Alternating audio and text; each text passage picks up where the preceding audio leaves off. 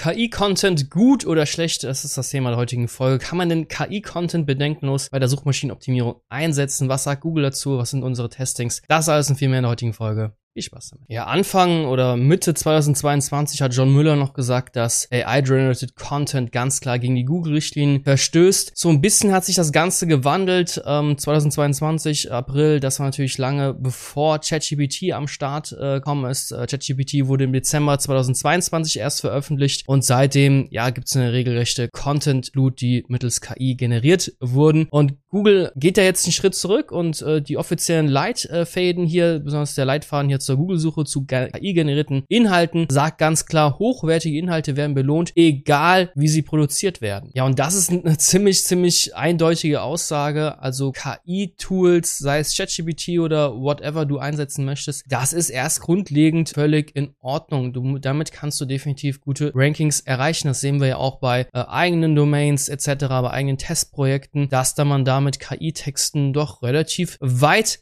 kommt. Hier ist allerdings auch die Aussage versteckt, hochwertige Inhalte werden belohnt. Und das bedeutet nichts anderes als irgendwelche Standardtexte, die man sich innerhalb von einer Minute durch ChatGPT erstellen lassen kann, werden nicht belohnt. Ganz klar. Also wenn du solche Texte erstellst, müssen natürlich einen entsprechenden Mehrwert haben. Äh, zum Thema Contentqualität kommen wir gleich noch. Damit Google überhaupt solche guten Texte von eher billig produzierten KI-Texten unterscheiden kann, haben sie verschiedene Filter im Einsatz. Unter anderem natürlich den EEAT-Filter. Ähm, mit diesem EEAT-Filter können Sie halt wirklich sehen, ist die Webseite vertrauenswürdig? Sind Inhalte gut oder eher mittelmäßig oder dreist kopiert? Äh, hat sich die Domain äh, wirklich eine Authorityness oder das Unternehmen wirklich äh, einen Namen gemacht? Ist eine starke Brand etc. Kann man dieser Webseite vertrauen oder nicht? Und natürlich hat die Webseite starke Verlinkungen von anderen Websites, also vertrauen andere Webmaster oder Webseiten diesen Inhalten, verlinken diese freiwillig. Also das sind alles so Faktoren, jetzt eine neue Seite erstellen, da einfach äh, Millionen von ChatGPT-Content ähm, loslassen auf die Menschheit, wird relativ wenig bringen, weil eben dieser EEAT-Filter einen daran hindert, ähm, gute Rankings zu bekommen. Die Guidelines gehen noch viel, viel weiter hier ins Detail und zwar Automatisierung von Inhalten. Also es gibt jetzt schon diverse Tools, wo man auf Knopfdruck irgendwelche irgendwelche Texte generieren lassen kann. Und da sagt Google nach wie vor, das ist Spam. Und das ist auch eine interessante Aussage. Zum einen sagen sie, ja, okay, hochwertige Inhalte werden belohnt, egal wie sie produziert werden, also sprich auch mit KI. Aber wenn ihr das automatisiert und das, sag ich mal, zu auf die leichte Schulter nimmt, dann ist es wieder Spam und kann gegen die Spam-Richtlinien verstoßen. Google gibt auch selbst Tipps für Creator, wie man denn mit KI-generierten Texten umgehen kann, damit dieser eben rankt. Das ist äh, sehr, sehr, sehr löblich, dass sie das gibt. geben. Natürlich geben sie es nicht so im Detail wieder, wie wir das jetzt hier in dem Video besprechen werden. Immer wieder wird hier das EEAT-Konzept angesprochen. Wir hatten damals auch einen Blogartikel dazu geschrieben, auch äh, Videos dazu gemacht, wie es ja nur das EEAT-Filter hieß, also ohne Doppel-E am Anfang. Und da war ja der große Fokus bei diesem Konzept auf Your Money, Your Life Seiten, also sprich Seiten aus dem Gesundheitsbereich und äh, Seiten aus Finanzbereich etc. Google hat es allerdings auch mehrfach schon bestätigt gehabt, dass dieser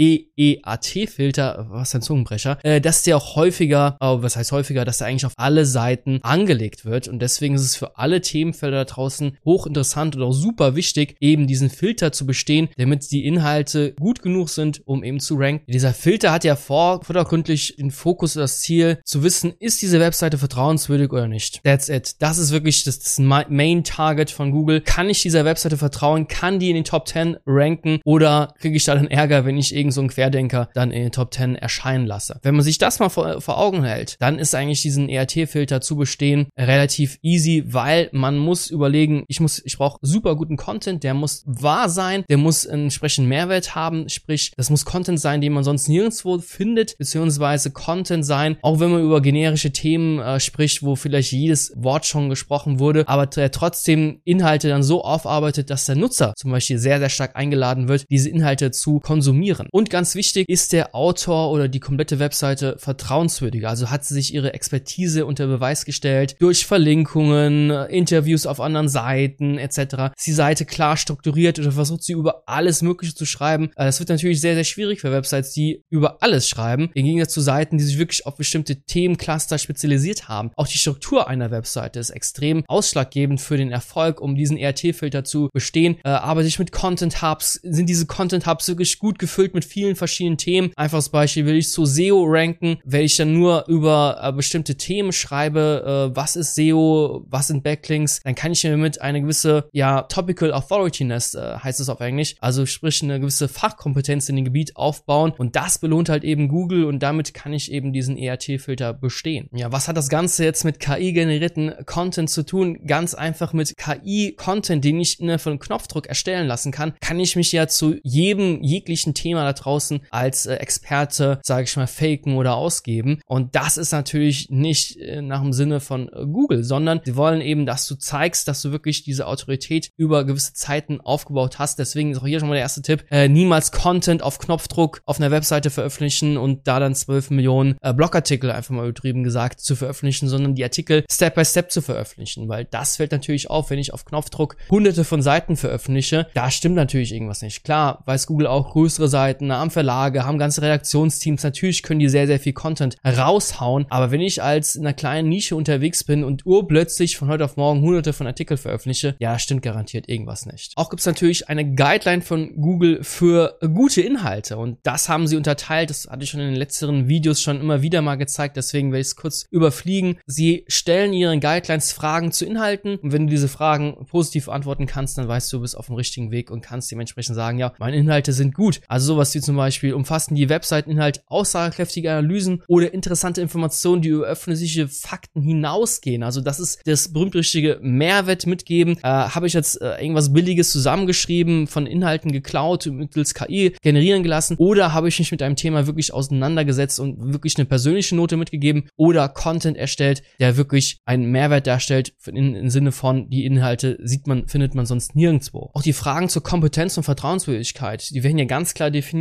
Gibt es offensichtliche sachliche Fehler? Werden die Inhalte von einem nachgewiesenen Experten erstellt oder ist das hier ein Laie, der absolut gar keine Ahnung hat, wo in jedem zweiten Satz irgendwelche Falschaussagen drin sind? Das ist auch die Gefahr mit KI-Texten, weil ChatGPT lügt einfach mal sehr, sehr gerne und erfindet irgendwelche Dinge hinzu. Deswegen, selbst wenn du viel mit KI-Content arbeitest, du musst die Texte unbedingt überprüfen lassen, weil, wie gesagt, ChatGPT erfindet gerne mal was dazu. Auch das Content-Design wird hier angesprochen, die Präsentation und Erstellung äh, des Contents, also wird äh, die Seite gut auf mobilen Geräten äh, angezeigt, äh, Rechtschreibfehler, gibt's da viele, äh, wird die Seite gut dargestellt im Sinne von, kann ich den Content leicht und easy lesen, scannen vielleicht am Anfang, Scannbarkeit ist sehr, sehr wichtig, oder wird mir hier irgendwelche Textwüsten hingeklatscht. Das ist auch extrem wichtig und natürlich, dass sie es auch nochmal hier ausschreiben, Fragen zum Vergleich mit anderen Seiten, bietet denn deine Inhalte einen deutlichen Mehrwert im Vergleich zu anderen Seiten. Da steht schwarz auf weiß, deswegen KI-Content, es ist extrem Zeitersparnis, das ist wirklich ganz, ganz toll, aber trotzdem muss ich immer wieder hinsetzen, wenn man mit solchen Tools arbeitet und die Texte wirklich erweitern und mit einem entsprechenden Mehrwert füttern. Das Content-Design ist extrem wichtig und dann hat man relativ gute Chancen, auch mit KI-Content gut zu ranken. Auch wenn Google sagt, dass sowas wie Keyword-Dichte, Keyword-Frequenz, dass das ähm, nicht mehr so von Vorteil ist, bin ich zu 90% bei Ihnen. Natürlich bringt es nichts mal, Texte zu erstellen mit einer Keyword-Dichte. Das Main-Keyword soll irgendwie 2% vorkommen. Äh, sollte man vielleicht vor äh, 10 Jahren gearbeitet in der Suchmaschinenoptimierung. Heutzutage ist das alles ein bisschen komplexer oder einfacher, je nachdem, wie man es haben will. Wenn man es einfach haben will, dann schreibt nur einfach den Text für den Leser, macht sich da viele Gedanken, wie kann eine gute Struktur sein, was sind häufige Fragen etc. Wird, wird in der Google-Suche zum Beispiel für häufige Fragen gestellt zu dem jeweiligen Thema. Und da kann man eigentlich einen sehr, sehr guten Text schreiben äh, für Menschen, die sich für das Thema interessieren. Wenn man das alles ein bisschen, ja, sage ich mal, komplexer haben will, aber mit einer höheren Wahrscheinlichkeit, dass es noch besser rankt, dann kann man zum Beispiel solche Tools wie Surfer SEO benutzen. Klassisches TF-IDF-Prinzip. Das Tool schaut sich die Top 10 an bei Google, welche Terme, welche Begrifflichkeiten werden neben dem Main Keyword denn verwendet. Jetzt hier ein ganz einfaches Beispiel, SEO-Agentur Ratingen. Ist einfach eine Landingpage und hier wird einfach gezeigt, äh, die verschiedenen Terme, die dann verwendet werden sollten in dem Text, um eine möglichst hohe Relevanz zu haben. Nach unseren Erfahrungen kann das zu transaktionsgetriebenen Keywords sehr, sehr gut funktionieren und äh, zu informationsgetriebenen Keywords ebenfalls, es sei denn, äh, man ist im Bereich äh, Online-Shops unterwegs, äh, die ganzen Kategorieseiten, Produktseiten, da hängt das natürlich immer drauf ab, ähm, welche Produkte,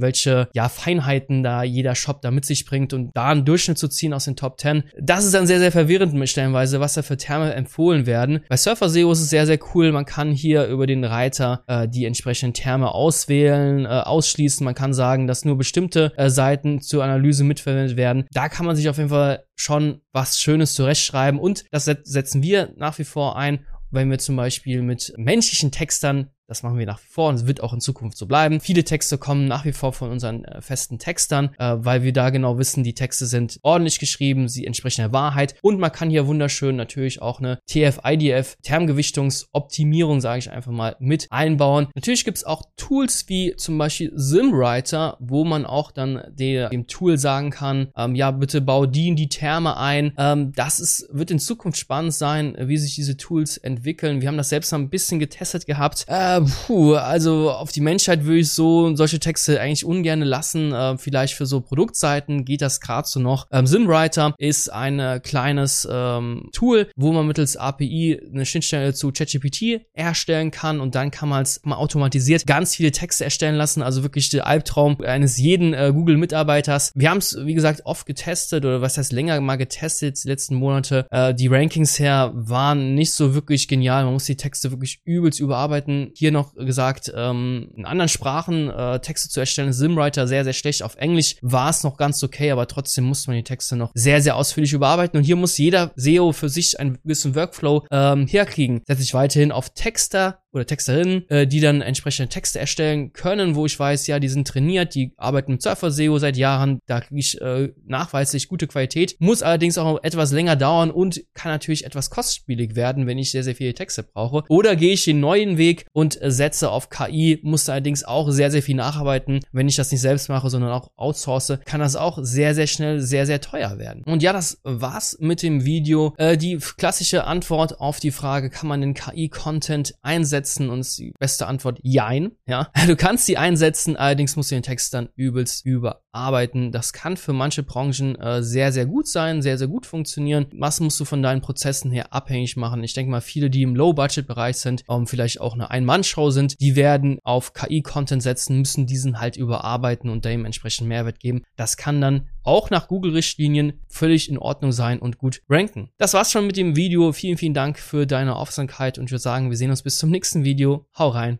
Ciao.